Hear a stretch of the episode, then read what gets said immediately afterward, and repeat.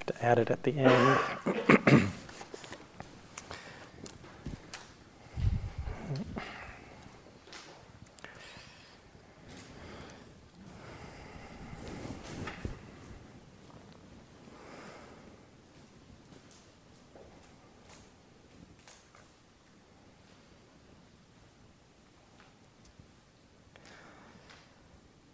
So the other night, uh, in Joseph's in his last talk, he he spoke about uh, a description or a framework, one way of understanding how our path of practice unfolds, in terms of what he he called sudden awakening, gradual cultivation. This framework that come comes specifically from uh, Chanul, the teacher Chanul. And as he said, you know, at times we may experience this, these moments of sudden realization where we, we do connect directly with the pure, empty, aware nature of the mind, of the heart. This, you could say, this essential primordial nature of mind that's already aware. It's already aware and already free because it never was any other way. And so there's nothing whatsoever to do about it in that regard. And he also read that lovely little quotation from Suzuki Roshi. He said, everything is perfect and there's room for improvement. And the force of habit and conditioning in, in the mind is very powerful. And maybe, as Joseph suggested, it's lifetimes old. Sometimes it certainly feels that way. You know, we see this operating in our lives. At times we find ourselves repeating some old habitual pattern that we've seen it over and over again. We watch ourselves doing it anyway, even though on some level we know better. But we get hooked, we get caught once again, pulled in by this force of habit. I was talking to a friend recently who said, well, why is it that way, you know? If the mind is already free, why did God make it? So we get hooked. It's one of those imponderables, I think. The Buddha would say you can't answer that except to say that that's the way it is, and so that's what we have to work with. But luckily, there are some powerful mental factors which naturally rise in our practice and come to our aid. And these factors not only support this, this sense of gradual cultivation, which we seem to have to do, at least some of the time, but they actually have this quality of directly inclining the mind towards freedom, towards enlightenment. That's their function. This is from the Buddha. He said, Bhikkhus, I do not see even one other thing that, when developed and cultivated, leads to the abandoning, abandoning of the fetters so effectively as this, the seven factors of enlightenment. What seven? The enlightenment factor of mindfulness, the enlightenment factor of investigation, of energy, the enlightenment factor of rapture, of calm, of concentration, and the enlightenment factor of equanimity. Now that's a strong statement, not one other thing so effective. So it's worth revisiting these, looking at these powerful, helpful powers in our mind. You know, this isn't new to any of us, but it's worth looking at them again. Get back to the basics in a way. So these are the bojjhaṅgas in Pali. Bojjhaṅga. I like the sound of bojjhaṅga. And in the simplest terms, you could say the function of the bojjhaṅgas is to dispel the kilesas, these afflictive emotions of heart and mind, afflictive mind states that are born of these three unwholesome roots of greed and hatred and delusion. And so the bojjhaṅgas are healthy, wholesome, really ultimately very helpful mental factors, and they arise when the conditions arise, when the conditions are right.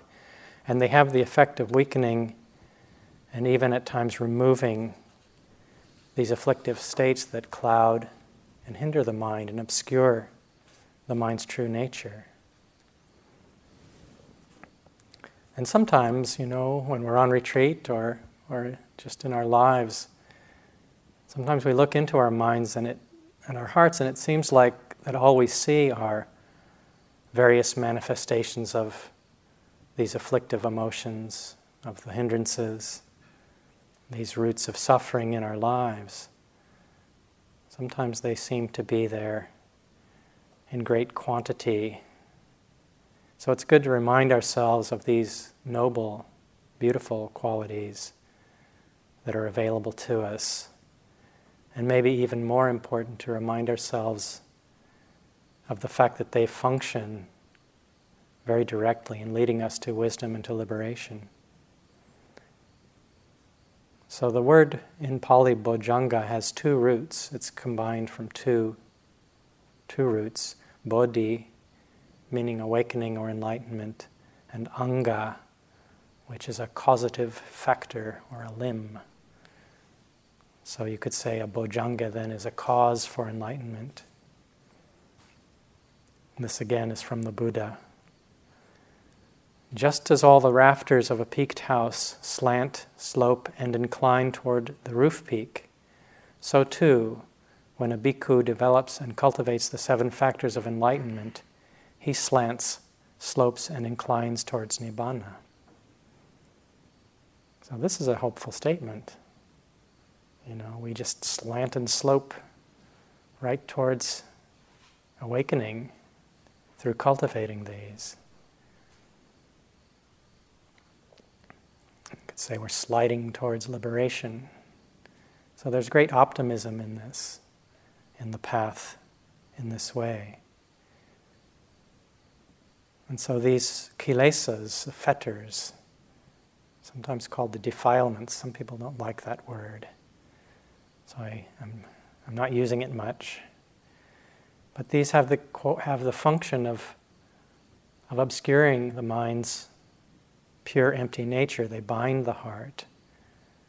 And they arise due to causes and conditions. They're not inherent in the mind stream. They arise because of certain causes and conditions, and they're sustained by certain nutriments.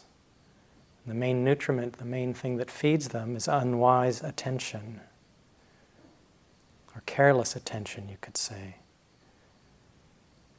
And so in this way, you could say that they require a certain kind of internal environment in order to arise and in order to flourish. And in the same way, the factors of enlightenment arise due to causes and conditions, and they're sustained by the nutriment of wise or careful attention. And so they require their own kind of internal environment to arise and then to flourish. You know, we could see We get to think of this in the same way as things happen in nature. You know, over along the path that goes to the retreat center, a little ways into the woods, there's a big batch of these beautiful ladyslipper flowers. They're a kind of native New England, North American orchid. I guess they're more widespread than just New England. But they're very rare. They're, we have a huge batch of them here. It's spreading every year. They're protected, and they're a rare flower. And they wouldn't survive if we decided, oh, we want to have a big patch of them in the in the courtyard out here, in the sunny courtyard. They wouldn't make it there. They like to be under pine trees or firs. They they like that acid soil, and and they like it shady. And so they wouldn't, they would sicken and die. They wouldn't do well if we brought them to the courtyard or out into the meadow. And in the same way, if we decided we'd like to have a, a patch of lupin growing in there along the path, and we dug them out from the, the meadow out here and moved them, they wouldn't flourish there. They would, they wouldn't survive if we put them in the shady environment where the lady slippers are happy. So in the same way, you could say that the, the kilesas and the factors of enlightenment each have their specific climate and environment that they need in order to flourish in the mind and the heart, and specific nutriments. And so in either case, if we change these conditions or remove what it is that sustains them, then they, they won't survive, they can't continue. And so the key condition that allows the factors of enlightenment to flourish and grow, we could say the key one, is the light of mindfulness. And they require it in the same way that that plants need sunlight. And in the same way, the kilesas can't survive in this light of awareness. They need darkness. They need unawareness. That's how they survive. So mindfulness is the first of these seven factors. And in a way, it's in its own category. It has the function of gathering together the others and balancing them, both gathering them and balancing them. And of the of the seven factors, it's said that sati, mindfulness, is the only one that you can't have too much of it. You cannot have an excess of mindfulness. So bear that in mind in case you think you're too mindful. Not possible. You can try too hard, but you can't be too mindful. So the English translations for these seven factors, in some ways, they don't capture some of the nuance of their specific meanings in Pali. Uh, in a way, they're, they're approximations, and sometimes they aren't that good. I'll go through the list. So sati, mindfulness, or mindful awareness. Dhamma-vicaya is usually translated as investigation of dhammas. Virya, virya, energy or effort. Sometimes courage or courageous energy. Pīti is rapture or joyful interest. Pasaddhi, calm, tranquility. Samadhi, concentration. And upekkhā, equanimity. I was I was recently recently I listened to a talk by a friend, and she was saying these lists in in the Theravada tradition, in the Pali texts, is, she said they're kind of like field guides, you know, and we have all these lists. We have the three refuges and the four foundations of mindfulness and the five aggregates and the six sense bases and the seven factors and the eightfold path and the, the nine something. Somewhere there's a list of the lists. And it says that it's, it's like the Buddha as a, as a researcher who's gone and done all this field work for us and and has come back with this useful field guide with the lists and the suttas and the teachings. I know not field guides aren't everybody's cup of tea. I'm a I'm a bit of a, an amateur bird watcher. I love birds, and I like to identify them and learn about their habits and learn their songs, things like that. So I like some field guides.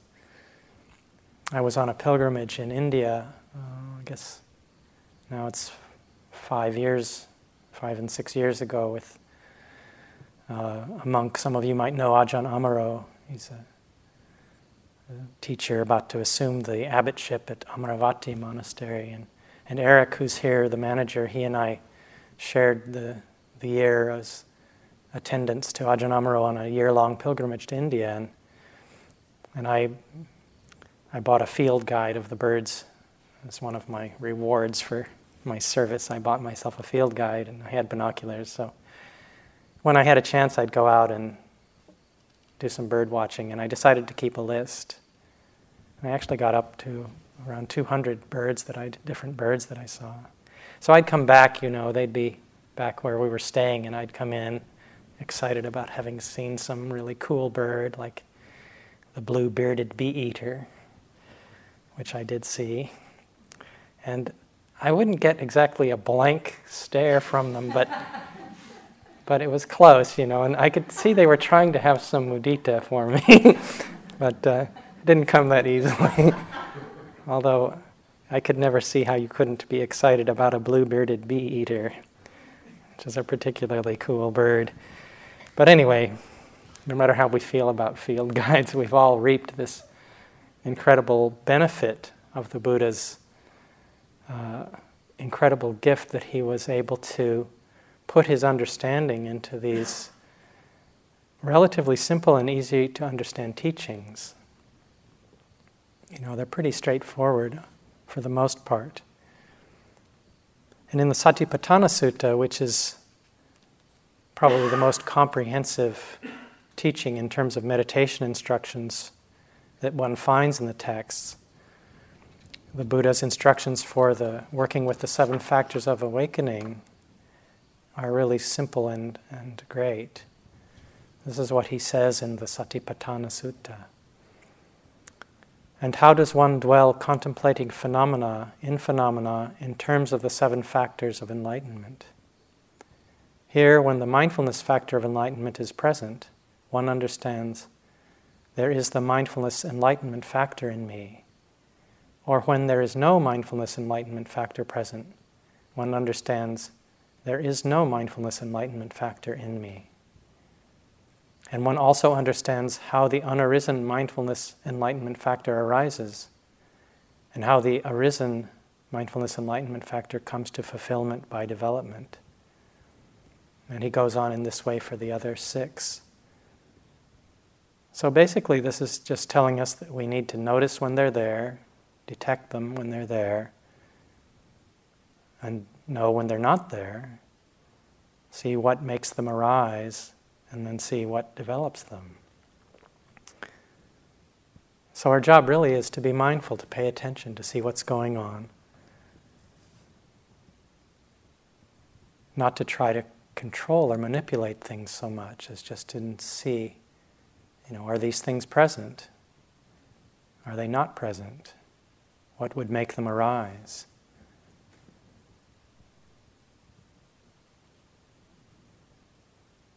So we're not trying to get something so much as simply see what's happening and begin to know what's going on very directly, very intimately. And these seven factors, they often manifest in a way that's more subtle than the kilesas, than these afflictive emotions and mind states. Often these factors are obscured by storms of the kilesas that sometimes rage in our hearts and minds. And so we need to learn how to recognize them. We get, we need to really touch them directly, get really close and familiar with them through our direct experience, not through thinking about them or some kind of intellectual exercise, but touching them very directly in our moment-to-moment experience as our life unfolds. So I'm going to try to get through each of them in brief, which may be a tall task. You could give a an entire talk on each of these factors, and Joseph has done this in his series on the Satipatthana Sutta, which is a wonderful resource. Highly recommend it. So I'm going to do a cursory o- overview of them. So sati, mindfulness, I've already said quite a bit about it. It's this factor that has the most to do with determining the quality of our internal environment, you could say. And it does have this wonderful function of gathering together and balancing the other six factors. They really follow in the wake of mindfulness. So in a way, it's the key. And all wholesome things flourish when mindfulness is present. Mindfulness allows us to connect directly with our experience, free of concepts about experience. And it really opens the door to the entire path. In the Dhammapada, the Buddha said, mindfulness is the pathway to the deathless. So it's the key that opens the door to the path. It has a few characteristics that I'll mention.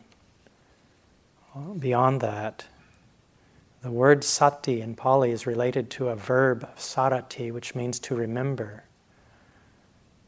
And so one of its function is re- functions is remembering to be present. It's this quality of remembering to be here, remembering to pay attention.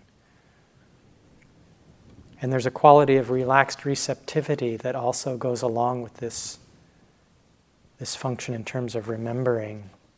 It's like when we try to remember something that we're we're trying to bring to mind to recall, and we, we really try to remember it, we can't get it to come. But if we put it aside, we let it go for a little while and relax, then it often just springs forth on its own.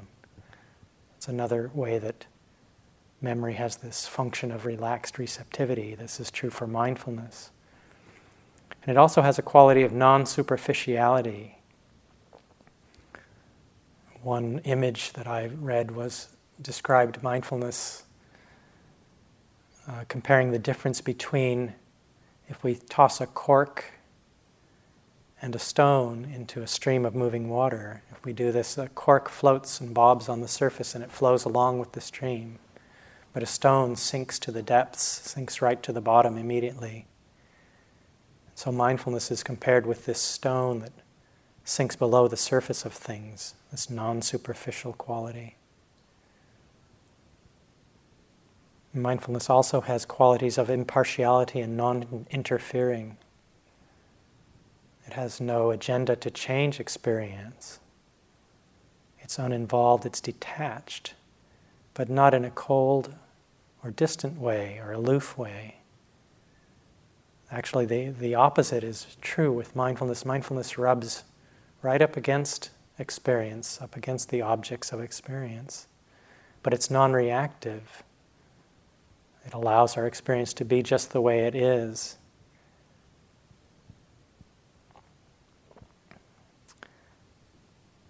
So the remaining six factors are grouped into two categories. There are three that are energizing, uplifting category, energizing, uplifting factors, and three that are calming, tranquilizing, have the function of collecting and settling the mind. And the way they function is when they're balanced. It's how they function best.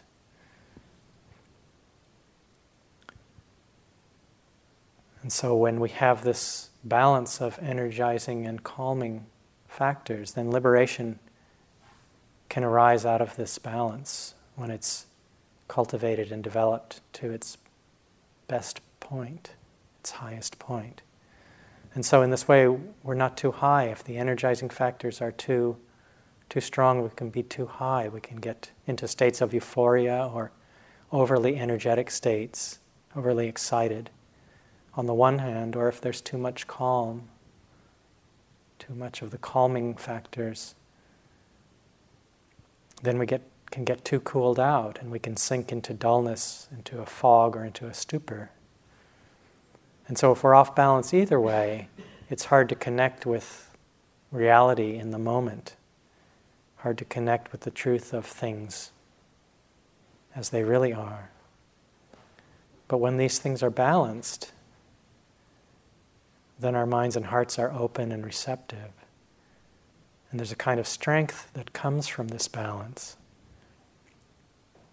And we're able to open to experience without going to extremes of excitation or dullness. So the energizing factors are dhamma-vicaya, this factor of investigation, virya, energy, and pīti, rapture or joy, joyful interest. So I'll start with investigation. So sometimes calling it investigation is problematic because this can have the connotation for us of, of being a kind of analysis or something that we, a way that we think about things. But it's a kind of intuitive investigation. It's a way of discerning things directly, discerning characteristics of phenomena, of things, of our life. It's described in, one way it's described, it's as though if we were in a dark room and we're given a flashlight, and we could use the flashlight and begin to see, see the things in the room by shining the light on it. And so this factor of investigation has a quality of shining a light on experience. And so it draws our attention near to our experience. It brings us more intimacy with life, and we be, begin to discover some details, not in an intellectual way, but through directly connecting with it. And so with this factor of investigation, there's a, a quality of of diving, of plunging below the surface of things. And it connects us with what are called the paramatta dhammas in Pali.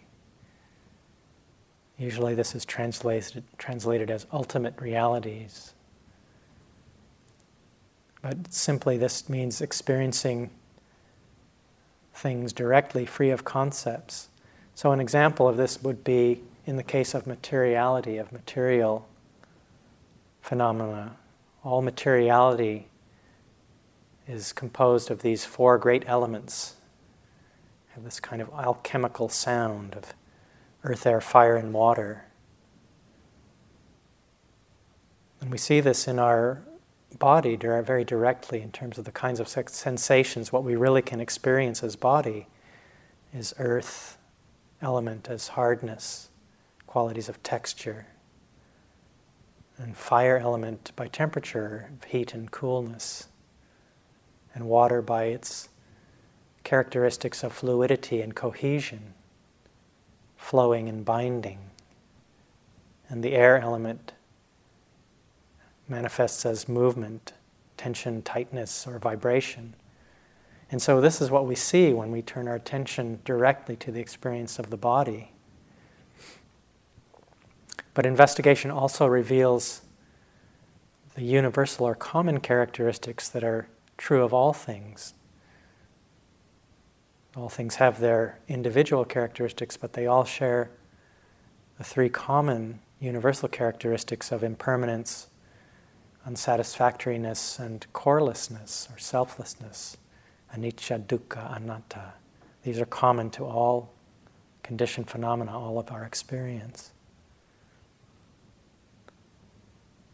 And so when we see these deeply, when we really understand these, it's through seeing this that liberating insight arises. So investigation brings this quality of understanding these universal characteristics of things, draws us near to them.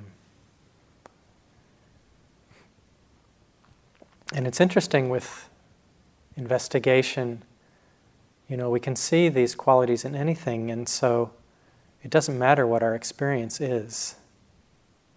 You know, it brings a quality of interest. When when this quality is is present in us, there's a quality of interest, and we get we, we immerse ourselves in our experience. We become saturated with it in a sense. And it doesn't matter what it is. For example, the breath, which one doesn't think of as a really compelling, interesting subject necessarily, but it can become extremely interesting in our meditation through this quality of investigation. So the next factor is virya, effort or energy, sometimes called courageous energy or courageous effort. And at times there is really a heroic aspect to this factor. You know, walking this path isn't easy. At times it's really difficult.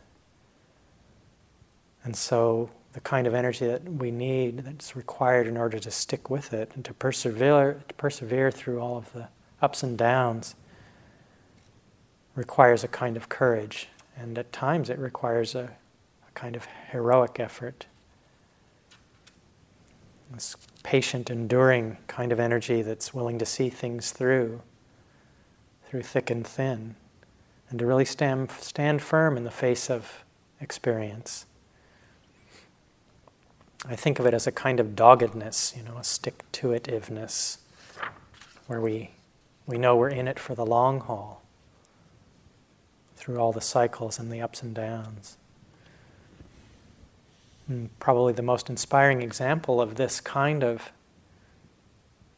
courageous, heroic energy is is the story of the Buddha on the night of his enlightenment, you know, where he's sitting there with this determination. This is what they say he said. Let only my skin, sinews, and bones remain. Let the flesh and blood in my body dry up. Yet there shall be no ceasing of energy until I have attained whatever can be won by human strength, human energy, and human effort.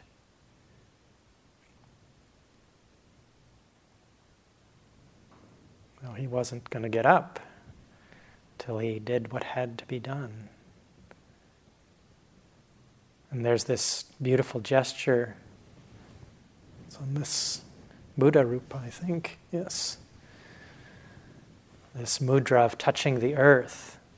It's also a beautiful illustration of this quality of standing firm, where the Buddha touches the earth when he's he's assailed by the armies of Mara, trying to get him to move from his seat.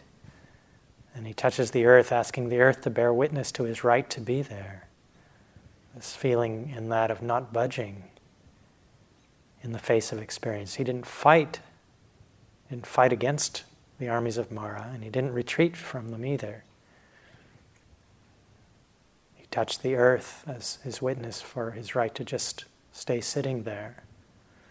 And there's an incredible dignity and beauty and courage in this. And this is one of the aspects of this quality of virya.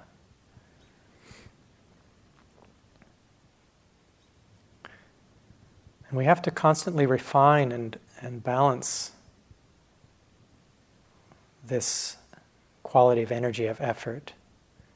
We have to adjust it c- continually. It's not something that we get and then it's all set and we're good to go. Unfortunately, it'd be nice if we could just set it once. But it doesn't work like that. And so sometimes we make too much and we get we get tense, or there may be restlessness.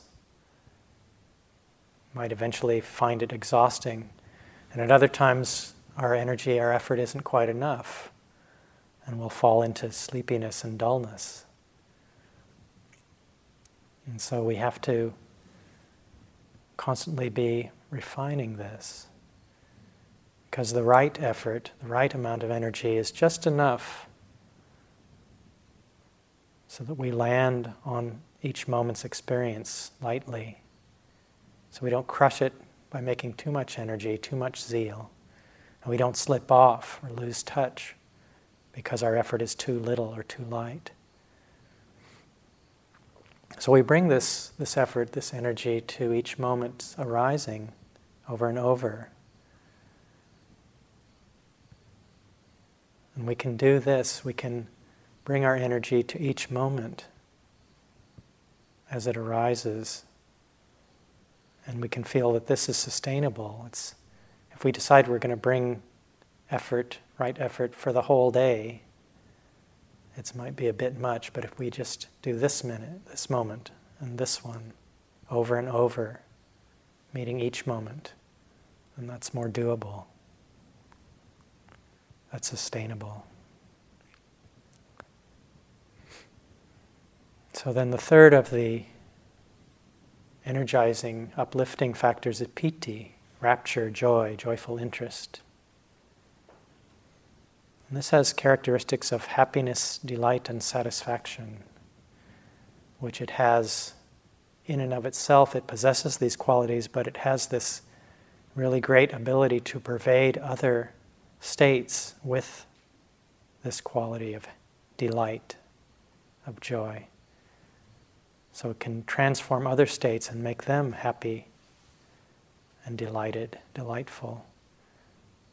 Brings a sense of deep satisfaction to our experience. And sometimes we can get pretty serious. You know, we're serious about our practice, and that's a good thing, but we can get overly serious. And we can lose touch at times with feelings of joy and joyful interest. So it's good to really touch this quality. It's this kind of spiritual joy, because it really can refresh us. It can be very refreshing. It can lift us up when we get too serious. It's said that uh, characteristic of pīti is endearing. I like that, endearing. That its function is this qual- is this ability to refresh the mind and the body. and that its manifestation is elation, this joyful, uplifted quality. And so the rapture joy fills the body and the mind with lightness and agility. And sometimes there's very clear physical sensations that accompany this factor. Usually they're very delightful and pleasant, although they can be so strong that they, at times that they're unpleasant. Mostly they feel really good. And it's this joy, this spiritual joy that arises from intimacy with our life, with our experience. That, and it doesn't depend on our experience being any particular way. You know, when we think of kinds of joy that we get from worldly pleasures, it's certain kinds of experiences that make us happy, bring joy. But Pīti doesn't depend on experience being any particular way. Sometimes it can arise when our experience is quite painful or unpleasant or difficult. So it has this ability to pervade things and to transform them, to infuse them with delight. I can remember times where of sitting on long retreats where I have some very, very painful sensations in the body, but there's a lot of interest and energy is good, and this Pīti can arise and transform these sensations. And the sensations are the same, but there's this way that they're not experienced as painful anymore. So it's said that there are five kinds of rapture. I'll list them. They're kind of nice to hear about, and you can see how they different ones have have come in your practice at times. There's minor or lesser rapture, which is kind of manifests in, in the body as, as chills and goosebumps and thrills. And momentary rapture, which comes as intense, strong momentary flashes. It's likened to flashes of lightning. It tends to be more intense than this minor rapture, lesser rapture. Showering rapture, that seems to break over one like a series of powerful waves. And uplifting rapture, where we can feel very light. Sometimes we feel like we're floating when this is strong. When it's really strong, it's said that it can actually lift the body up into the air. Maybe late at night, some of you are floating around in here. I don't know. There's a really there's a story that I I like. I think Joseph told it in one of his talks, but I like it, so I'm going to tell it again now.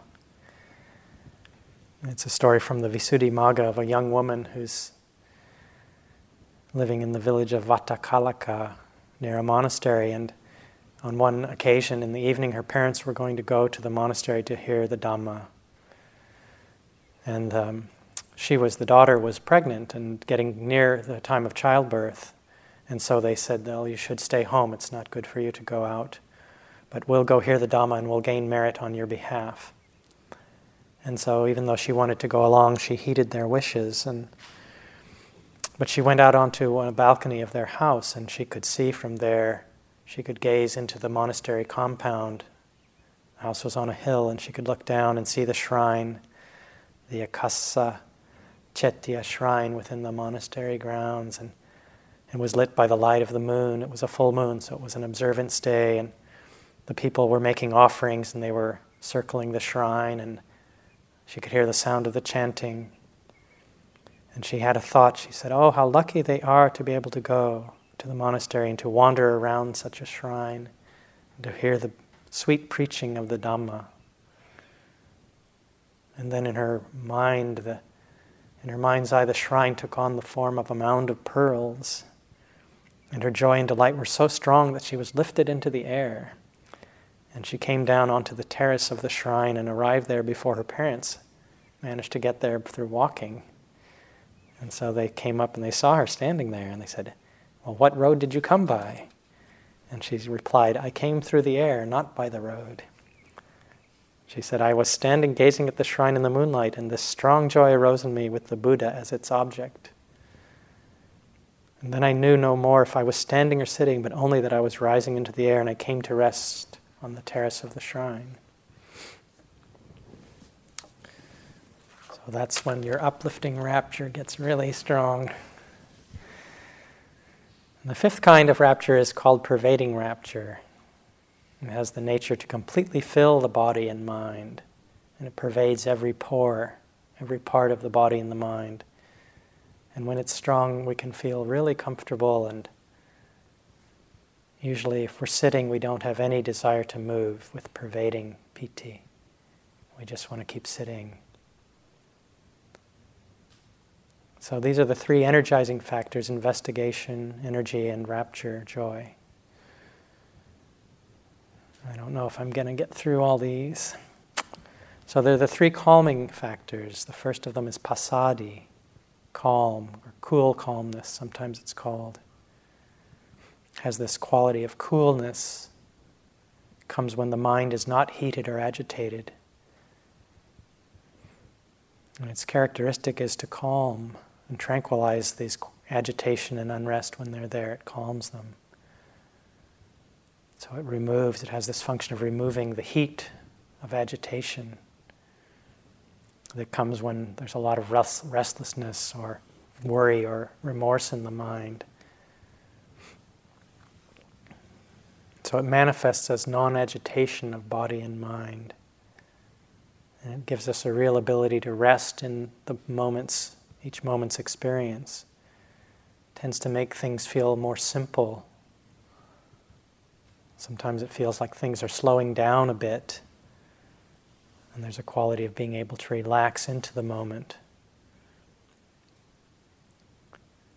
And sometimes it it is sustaining through a period, and we feel this calm through a, a long period. But sometimes it comes in brief moments, and there's a sense of being able to rest in the center of a storm. So calm can arise in that way, where we can feel ability to rest, at least briefly, in the midst of very ed- energetic kinds of states. And it's said that the factor of calm invariably follows upon the arising of strong rapture, especially pervading, this pervading kind of rapture, that calm follows very directly, accompanies this, follows along and accompanies it. And so when, when it's there, when calm is strong, there's this ability to sit with comfort for long periods at times. And the second of these tranquilizing, calming factors is samadhi, concentration. It manifests, its characteristic is, is non-scatteredness of mind. So when concentration is developed, when it becomes strong, there's this quality of the mind to stick with the object, to not slip off the object of attention. So it gathers and collects the mind, keeps things together, keeps our attention together so it doesn't scatter or become dispersed, slip away. Its manifestation is this quality of stillness, of collectedness. And there are two, two ways that it's developed: through continuous concentration on a single object to the exclusion of all others, and through what's called momentary concentration, where we have continuity of mindfulness on changing objects, objects that are continually arising and passing away, but our, our attention is continuous without gaps. And in spite of the fact, with momentary concentration, in spite of the fact that things are changing, sometimes very rapidly, there's this sense of flux, but it can be very steady. There can be continuity without breaks or gaps. So either of these kinds of concentration develop very, a lot of strength and unification in the mind. And they both have the ability to, at least temporarily, keep the defilements and the hindrances at bay.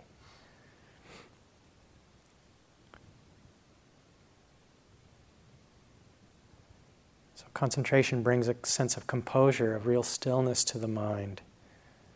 We're able to give our full attention to things, to our experience, without getting pulled into it and swept away by it. And it's a great relief when samadhi begins to develop and get strong. It's a great relief from the wandering mind. We can feel settled into a kind of zone where we feel like now we're really meditating with samadhi. We're not pushed and pulled by our experience. And said that concentration is the proximate cause for wisdom to arise. Because when the mind is collected and still in this way, there's space for insight into the essential nature of things. There's space for it to arise in there.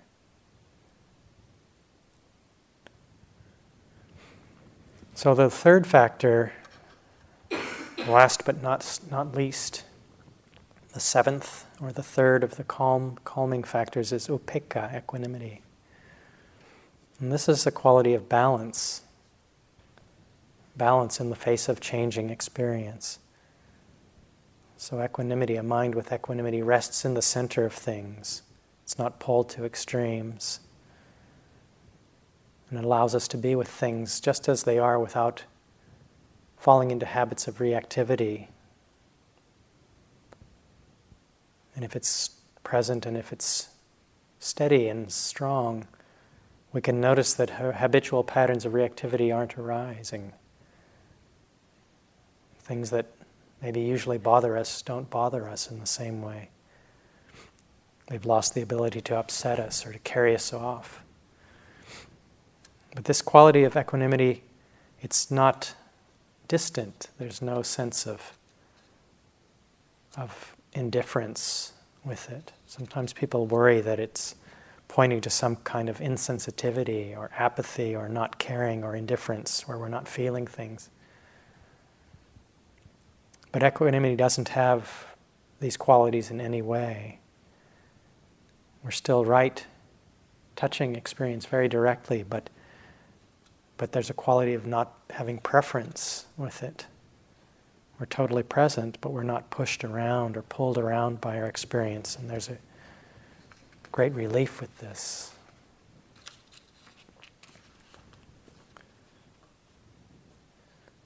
It's said that one of the functions of this factor of equanimity, of upekkhā, is to fill in where there is lack and to reduce or remove where there is excess.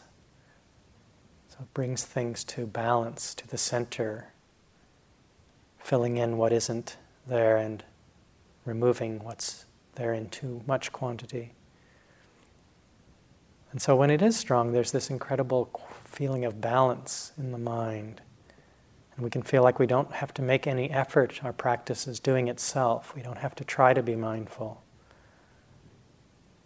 And this is part of the way it manifests. Feels like the mindfulness is doing itself and it's taking care of everything else. In one place it's likened to someone who's driving a carriage that's pulled by horses and they just settle back and they let the horses do the work.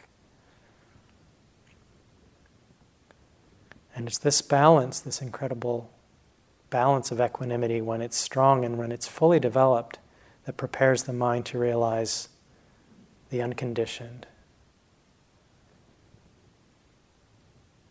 You could say in a way that fully developed equanimity is, is a fruit of these seven factors.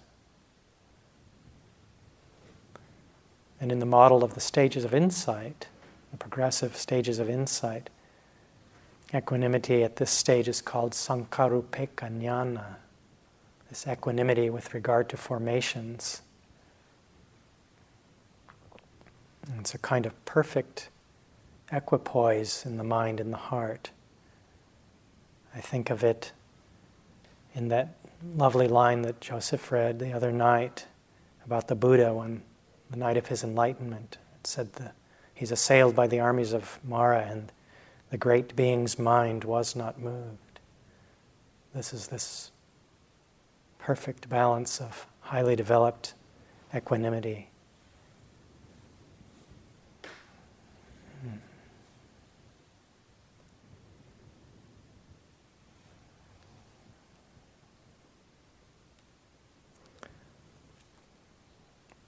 there's a way that we can look at our practice and see it as a as a process of cultivating a taste for these wholesome factors of awakening. And in, the, in another way, we are diminishing our conditioned taste for the kilesas. And we begin to see more and more through this mistaken view that the, the kilesas could be a source for happiness. We see how a life of chasing after sense pleasures or trying to fight against or flee from what's unpleasant, what we don't like, and zoning out in between these things is is a really a hopeless and endless and ultimately exhausting pursuit. And this is really a powerful shift in our consciousness. It's worth paying attention and noticing this, because our conditioning is so strong, and the conditioning of our culture is so strong to pursue sense pleasures as a way of finding happiness. And it's a really, it's a very radical shift in our understanding to, to let go of this. But as our wisdom and understanding grow and as they deepen, there's a natural shift that happens. And we see more and more clearly, very directly, the flaws in pursuing these kilesas as a strategy for happiness. So we start to lose our taste for this. And then we're naturally inclined towards the development of the, the more subtle but more ultimately more satisfying happiness that arises from the factors of awakening. We begin to touch directly how they lead to this liberation of mind. So again, these are the words of the Buddha. Bhikkhus, these seven factors of enlightenment, when developed and cultivated, lead to going beyond from the near shore to the far shore. And having said this, the fortunate one, the teacher, further said this. Few are those among humankind who go beyond to the far shore. The rest merely run up and down along the bank. When the Dhamma is rightly expounded, those who practice in accord with the Dhamma are the ones who will go beyond the realm of death, so hard to cross. Having left behind the dark qualities, the wise person should develop the bright ones. Having come from home into homelessness, where it is hard to take delight, there in seclusion one should seek delight, having left behind the pursuit of sensual pleasures. Owning nothing, the wise person should cleanse himself of mental afflictions. Those whose minds are well developed in the factors of enlightenment, who through non-clinging find delight in the relinquishment of grasping, are the luminous ones with taints destroyed, fully quenched in the world.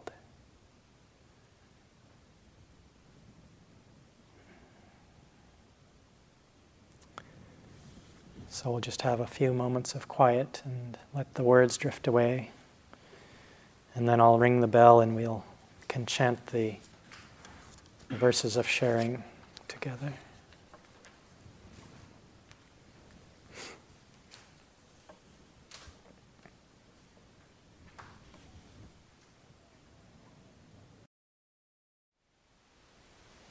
Thank you for listening.